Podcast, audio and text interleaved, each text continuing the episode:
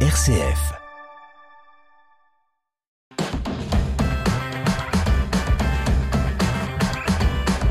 Bonjour à toutes et à tous et bienvenue dans cette émission Vitamine C. Voici les titres. Y a-t-il un réseau au sein des missions étrangères de Paris? Et une culture du secret propice aux agressions sexuelles? Les faits révélés ce mardi après une importante enquête soulèvent la question.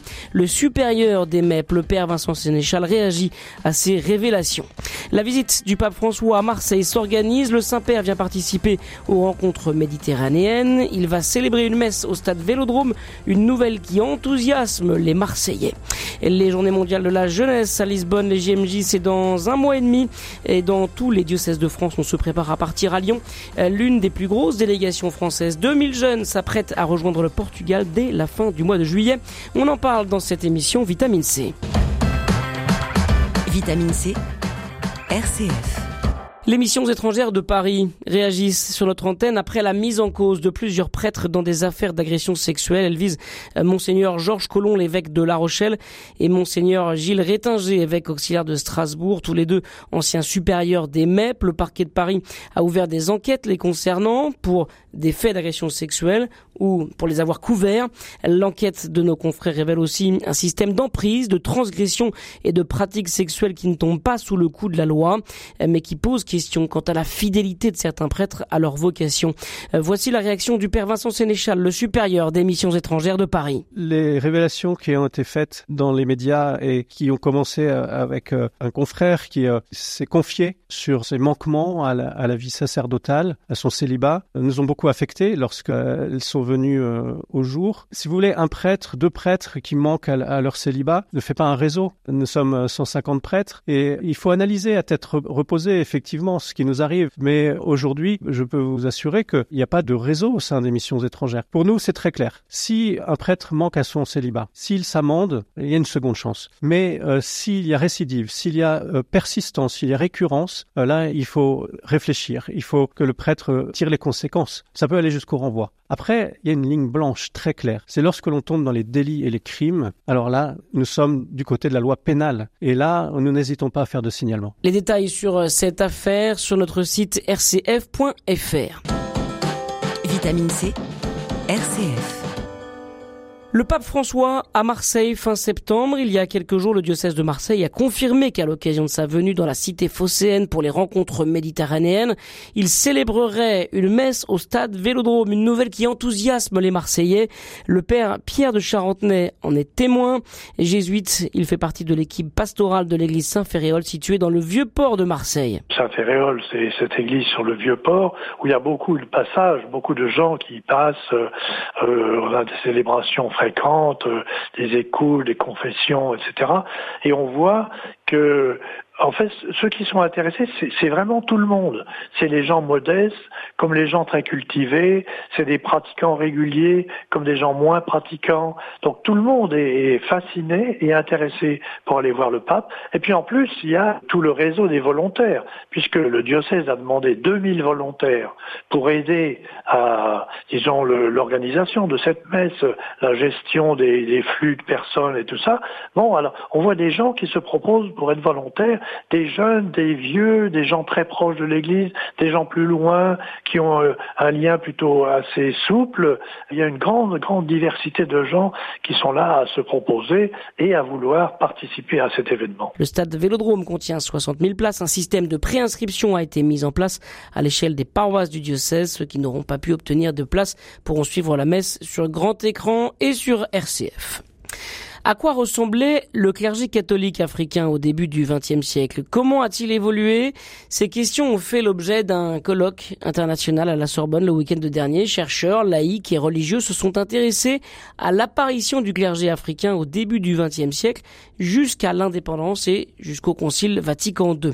Les explications de l'historien Édouard Coquet, historien, chercheur à l'école française de Rome, coordinateur de ce colloque. Le clergé africain se développe surtout à partir des années 30 et encore plus à partir des années 50. Dans les années du Concile Vatican II, euh, l'Église lui confie l'intégralité de ce qu'étaient les circonscriptions missionnaires. Donc nous, on se place dans une démarche historique dans la période de préparation de ce basculement, qui est celle de la formation de ce clergé. C'est un clergé qui est d'abord très peu nombreux, malgré les consignes romaines qui euh, à partir de l'entre-deux-guerres, encouragent vraiment à la formation du clergé, les missionnaires ils restent très réticents pour toute une série de raisons, inspirées notamment de préjugés raciaux, qui pensent qu'ils n'ont pas les compétences pour euh, prendre leur succession. Donc c'est un, clergé qui est très peu nombreux.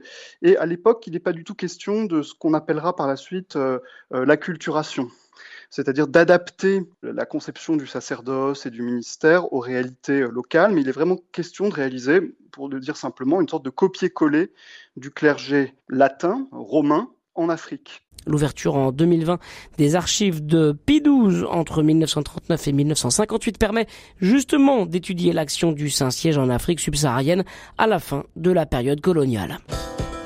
Vitamine C, Étienne Pépin. La soirée Pitch My Church a fait son grand retour cette semaine après quatre ans d'absence. Ce rendez-vous destiné à promouvoir des initiatives numériques missionnaires a eu lieu donc mercredi au Collège des Bernardins. Sept entrepreneurs chrétiens ont présenté leurs projets innovants.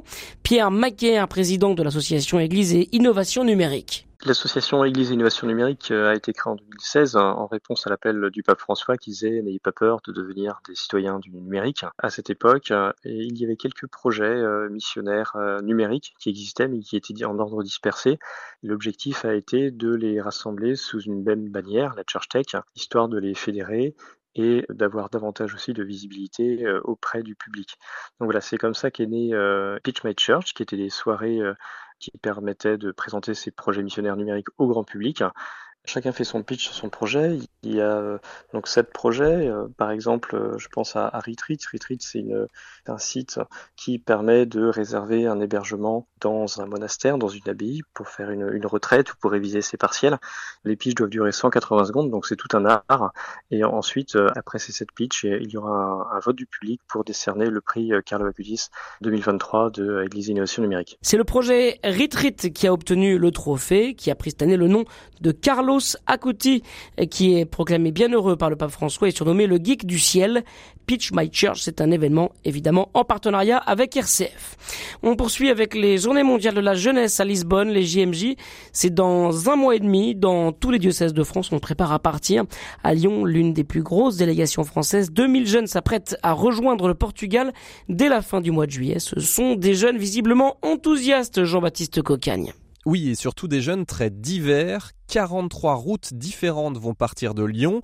Alors vous savez, les routes, ce sont le nom donné au groupe de jeunes partant au JMJ, celui formé par une paroisse, des scouts, mais aussi par exemple une route des sourires pour accompagner des personnes en situation de handicap, des jeunes qui ont visiblement soif de Dieu et l'envie de vivre un grand moment de foi ensemble, ce qui réjouit le père Étienne Roche, responsable de la pastorale des jeunes du diocèse de Lyon. C'est impressionnant de cette génération qui, on pourrait croire, euh, justement un peu par euh, l'ambiance euh, de la société d'aujourd'hui, ou, un peu replète, on pourrait dire, bah, en fait, on s'aperçoit que ces jeunes, effectivement, ont soif d'essentiel.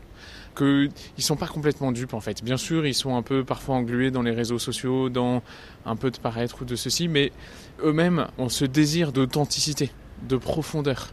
Et effectivement, on, sent qu'ils sont vraiment prêts à, vivre quelque chose et à se donner de la peine pour pouvoir vivre cette rencontre et en repartir transformé. Il y aura aussi un peu de Lyon qui s'exprimera musicalement au JMJ, car trois artistes lyonnais viennent de signer un remix d'une chanson de rap du groupe HDX. Ce titre a pour ambition de devenir l'hymne des Français au JMJ de Lisbonne. Il sort officiellement la semaine prochaine, le 21 juin, mais on vous en fait déjà écouter un extrait aujourd'hui. Cette fois c'est pour de vrai, la France part au JMJ.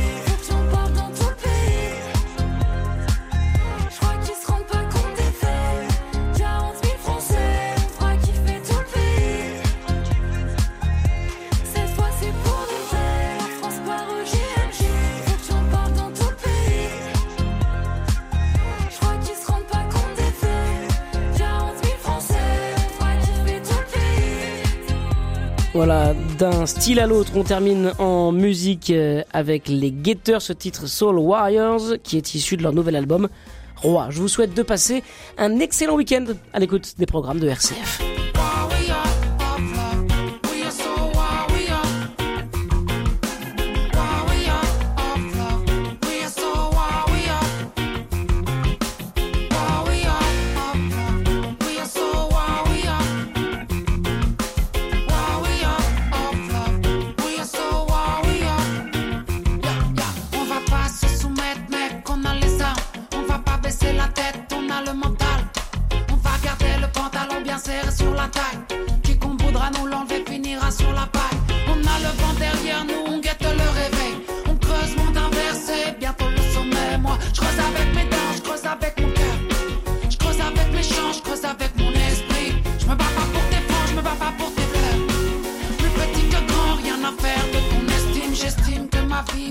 Que mon honneur. Pas d'idole, le monde a besoin de meneur. Crois surtout pas que la force c'est le corps. Sache que tes yeux c'est la porte du fort. Parce que tes yeux ont souri à mes yeux. T'as délivré l'âme d'un homme sous le sort. Vois la coupe de la foi. Le chemin est plus long que la route de la soie. Moi j'ai plié bagage depuis quelques années.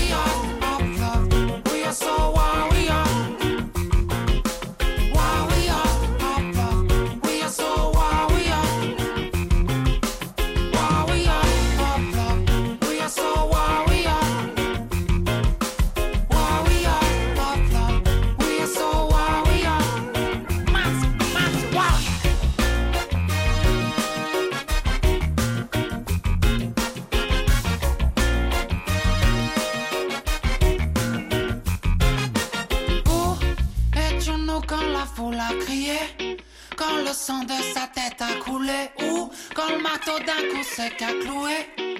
Ces mains qui n'ont fait que donner. Où étions-nous quand la foule a crié, quand le sang de sa tête a coulé, ou quand le marteau d'un coup s'est cloué.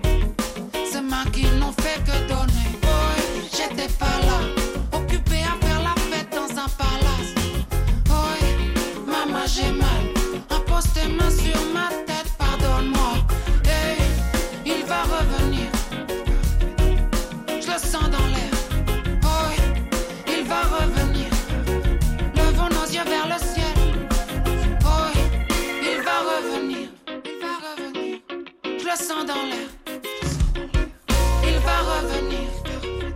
levons nos yeux vers le ciel, il va revenir.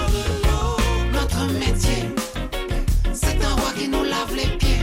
Quêteur de l'eau, notre métier, c'est un roi qui nous lave les pieds. Quêteur de l'eau, notre métier, c'est un roi qui nous lave les pieds.